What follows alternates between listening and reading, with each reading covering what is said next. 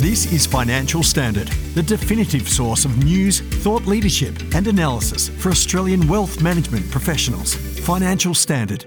Take the lead. Hello, I'm Chloe Walker, and welcome to the Financial Standard podcast. Diamonds are among the world's most prized and sought after gemstones, revered for their beauty, rarity, and their ability to store or transfer wealth.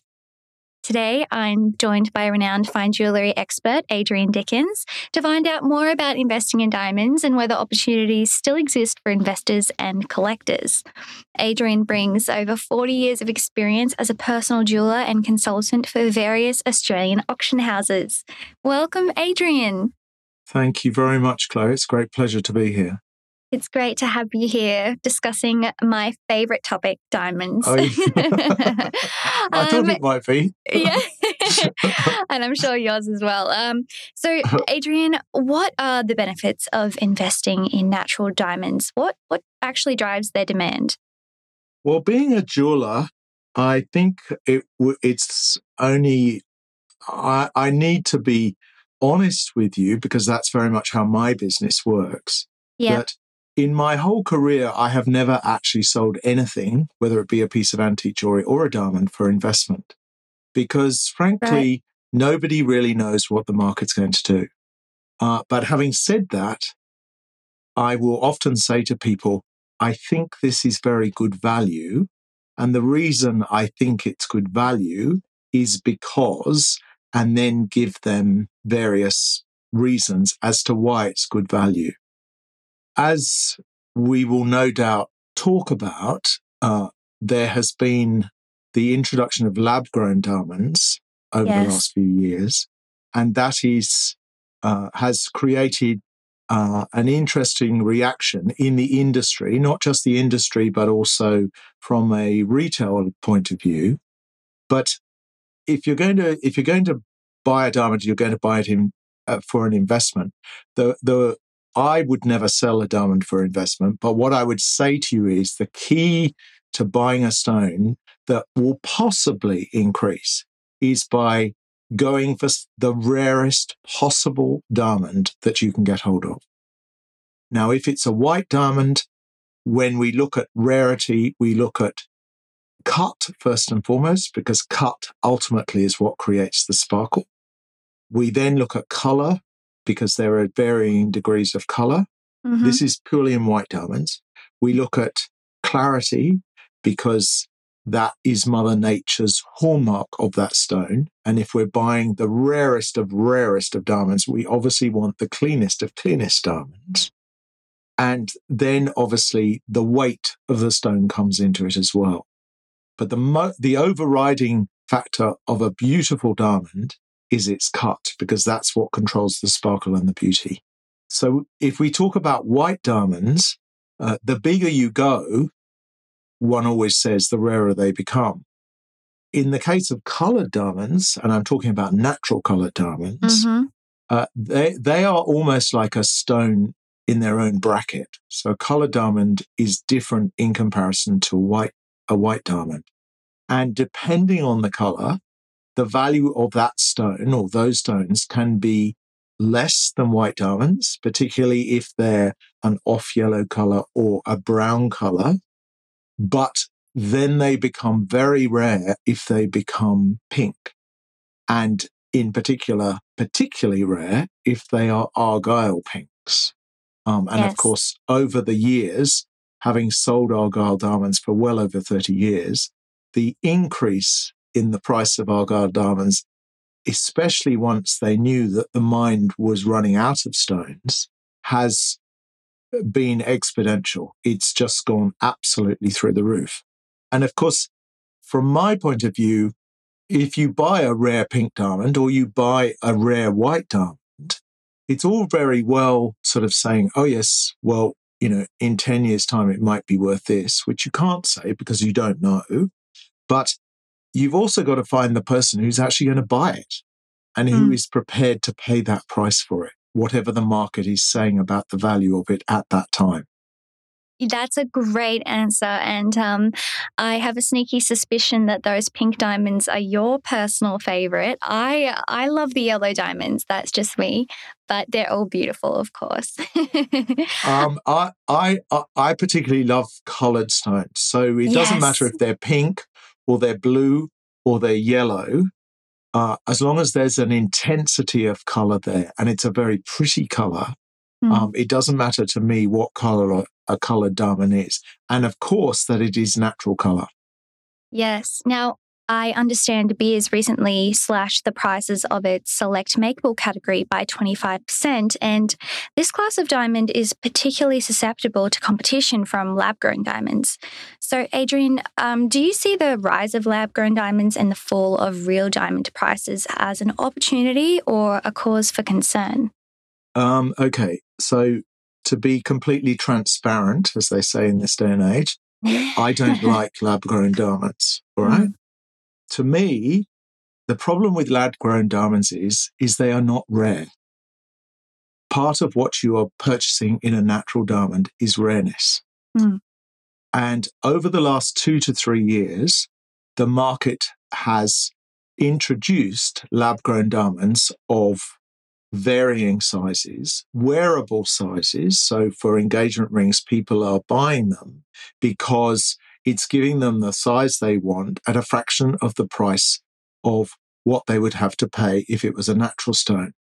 My understanding, talking with diamond colleagues over the last year, uh, last few years, is that uh, lab grown diamonds have definitely affected the market of mm uh, natural white diamonds. So I'm talking purely about white diamonds here.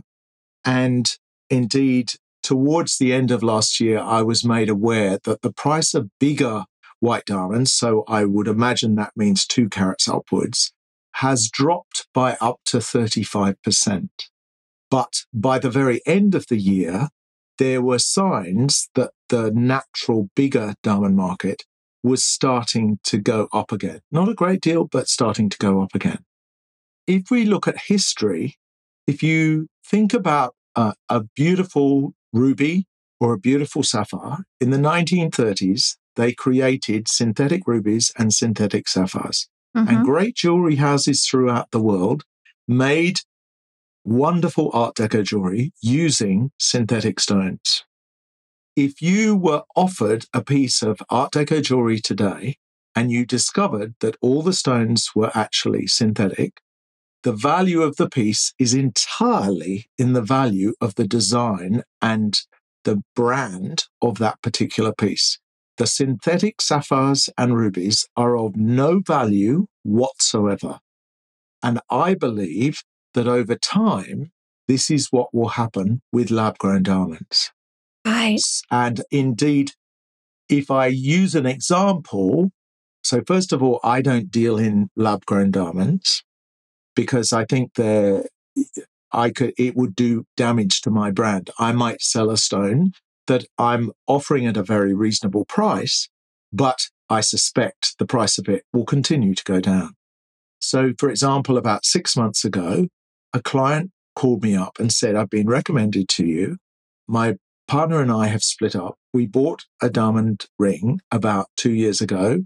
And I think she said it was like two carats 31, brilliant cut, internationally certified and international certification, particularly by the GIA, is what mm. one should always look at if you are contemplating something for investment purposes.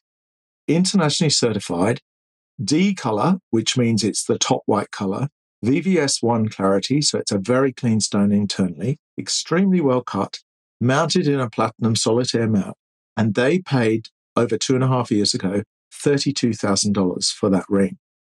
$32,000 for a natural, and she, so I, I sort of went, oh, that, that's a pretty good price. And then she went, oh, and I forgot to tell you, it's lab grown.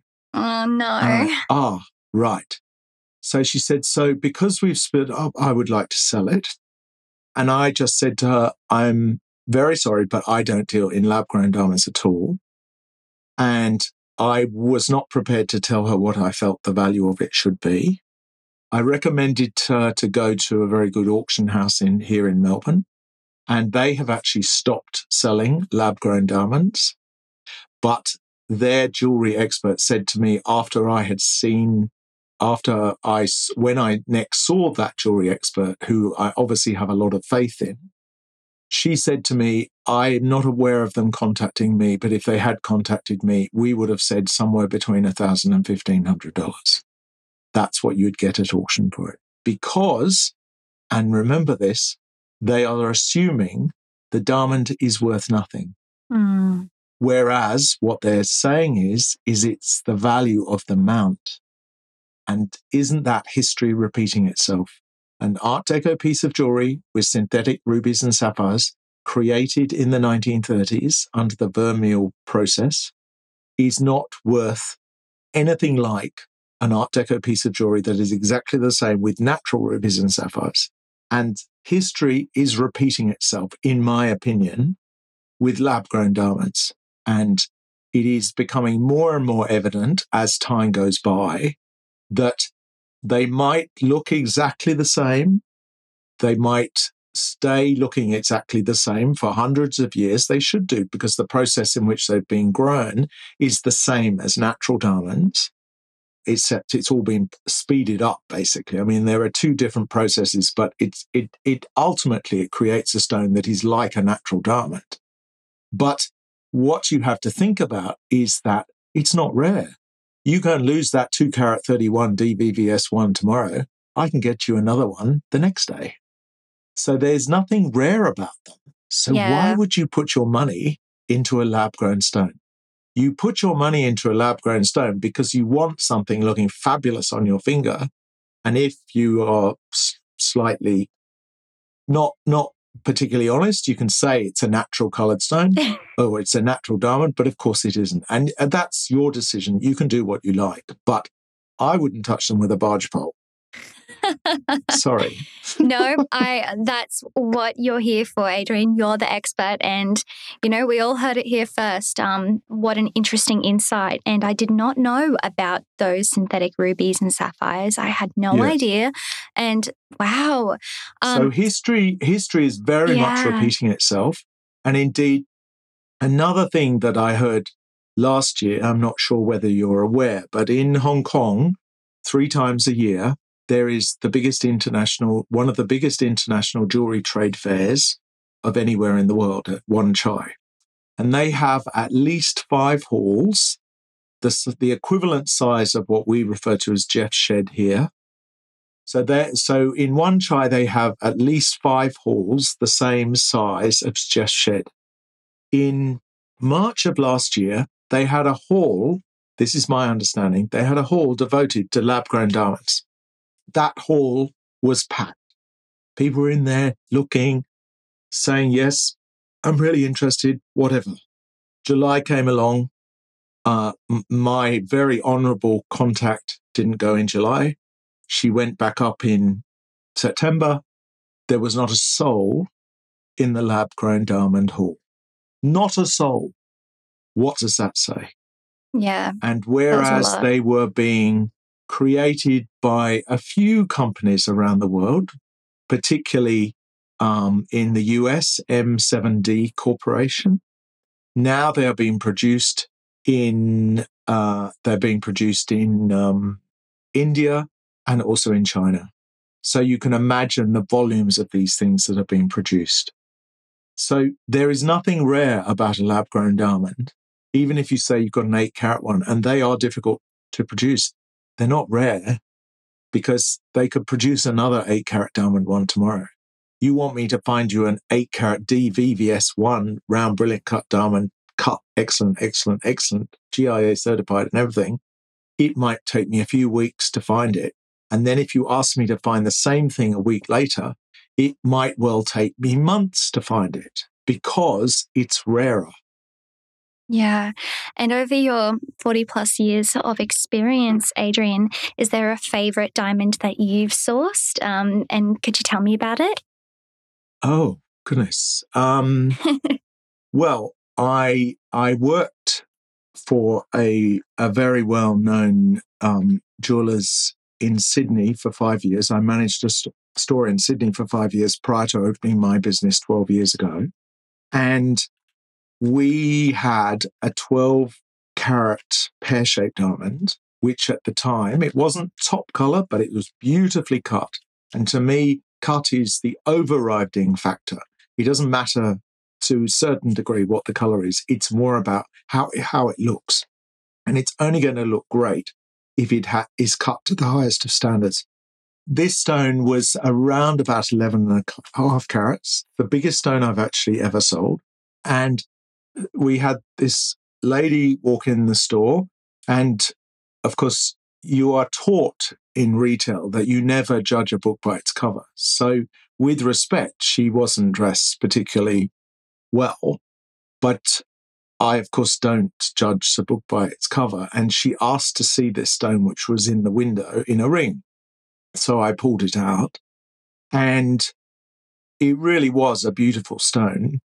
And she put it on her finger and she loved it. And I know then I noticed that she actually had a three carat, approximate three carat diamond on her other finger.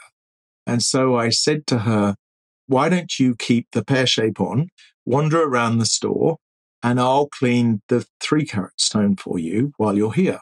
And so I put it in an ultrasonic, gave it a, scrub, cleaned it, took it back out. And she said, okay, asked a few questions. And then she went on her merry way.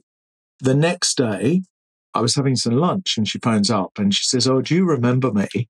I came in yesterday and I tried on the pear shaped diamond. And I said, Oh, yes, yes, yes, of course I remember you. And I said, How are you today? And she said, Oh, I'm really well. She said, We'd like to buy that. No negotiation on price or anything.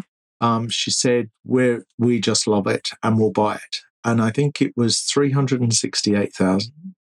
And it didn't, it, she didn't, they didn't negotiate on price or anything. So she said, So how are you going to get it here? So they were up on the North Shore. I said, Well, we'll drive over this afternoon. So with my boss, we drove over and she was really nice because even though I was working for someone, she directed all the questions at me. She basically ignored my boss. He was there more for security anyway, but yeah. She she really obviously really appreciated the service that I'd given her. And she she just turned around and said at the end, she said, Do you know why we bought this diamond from you? She said, Because of course we could have gone to anywhere. But she said, You were the only person who didn't judge me when I walked in the store. You treated me as I suspect you would treat anyone. And for that reason, we are buying the diamond for you from you. We're not we're not going anywhere else because nobody else has cleaned my ring for me in the many stores that I've been in. So that stone has um, a lot of meaning to me, as it were. Mm. Um, and obviously, it was a real thrill not only to sell it, but to actually sell it for full retail price as well is is unheard of. So that's my that's my favorite story. If you wanted me to tell you what is the, my favorite diamond in the world, it would have to be the diamond that was originally called the Krupp diamond, owned by a firm of in German industrialists in the 1920s, that came to auction, and Elizabeth Taylor bought it. And it is now known as the Elizabeth Taylor diamond. Oh, yes. And I think I'm right in saying she paid around about 39,000 US dollars for it. And at the auction after her death, it fetched, I think it was $8.8 million for it. Now, that was an investment. But also in that investment price, so she, she was very astute when it came to jewelry, not just diamonds, every piece of jewelry that she bought. She bought it because it was beautiful. She bought it if it had colored stones or was diamonds because they were rare stones. So this was rare, was a great color, a great clarity, but it was also rare because it was large. And of course, she had the money. But she she really knew what she was doing. So if there is one celebrity of the 20th century who knew exactly what they were doing when they were buying jewelry, it would be Elizabeth Taylor. I'm sorry, we've wandered off your question. No, but, I mean, I hope that helps. First of all, of course it does. I love hearing your opinion. And first of all, what a lovely story and a, a good lesson learned.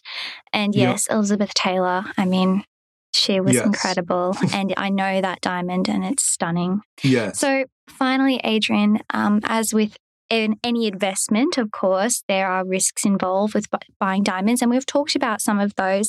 Um, you also mentioned the GIA certification. Yes.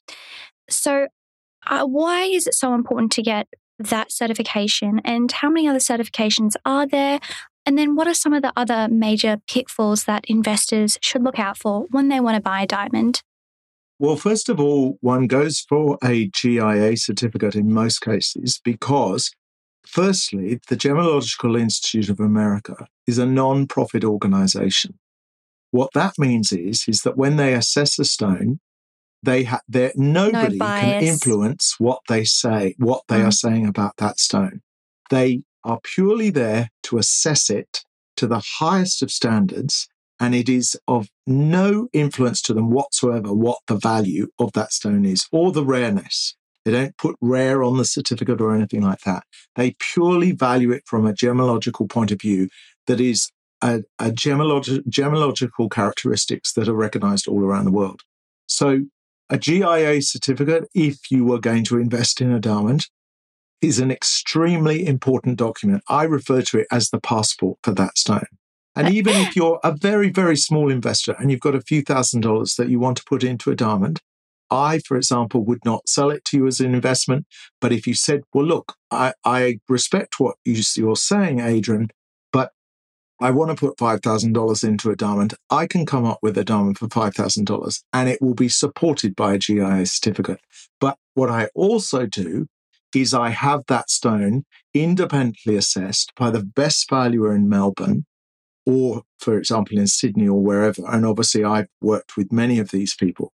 And on stones that are graded by the GIA over the probably the last five to 10 years, they are all actually laser inscribed with a number on the girdle, which is the number that is on the certificate. So you, you, but you, it's a very difficult uh, laser inscription to read. So you give it to an independent valuer and they look at it under a microscope and they confirm that it's that stone. So that is to give you, the independent valuer is to give you peace of mind that the stone that you are being offered with the GI certificate is actually that stone. Obviously, uh, you have to trust the person that you're buying it from that that person has a good knowledge about diamonds, is able to answer all of your questions. There are certain aspects to fine diamonds, uh, particularly when it comes to the arrangement of facets or the proportion of the stone, that is not my strong point. But I can bring in people who will explain that side. For me, to me, that gets too technical. Yeah. Um, and I'm perfectly honest about it. It's because to me, it's more about the beauty of the stone. But certainly, when you buy um, a GIA graded stone, it gives you all of these different characteristics, and you can have great confidence that it is what it is. There are probably about six or seven well known laboratories around the world, but I would suggest, apart from the American, I think it's the American Gem Society or American Institute of Gemology, who also produce certificates, they would be the two most recognized and respected certificate and, and valuers, as it were, for the diamonds of anyone in the world. So I would always buy a stone, no matter what the value is, and have it uh, supported by a GIA certificate. Obviously, if you trust the person that you're buying it from, you can trust the fact that it's it would have come from a reputable source because obviously someone like me is just in the, the meat in the sandwich. I'm part of the process. um, though I do deal with many people all around the world who are they are the source where you can buy these diamonds. So I don't have middle people, middlemen. I can get very good value in that respect. I also think because it's independently valued, they will put a retail value on it. And you can tell from that if it's if the price that you're paying is 10% less than the retail value, in my opinion, you're paying far too much. If I'm selling you a diamond, in most cases, you would actually find that the independent valuation is maybe 50% of that valuation price because being a one man band, I'm able to offer great value because I don't have the expenses of shops yeah. and uh, staff and that sort of thing. Obviously, the obvious things are that We know that the stone is, it's not chipped or damaged in any way. Um, if it's been mounted, it needs to be reassessed by the valuer so they can make sure that it isn't chipped under a claw or anything like that, because all that sort of thing would have a major effect on the stone.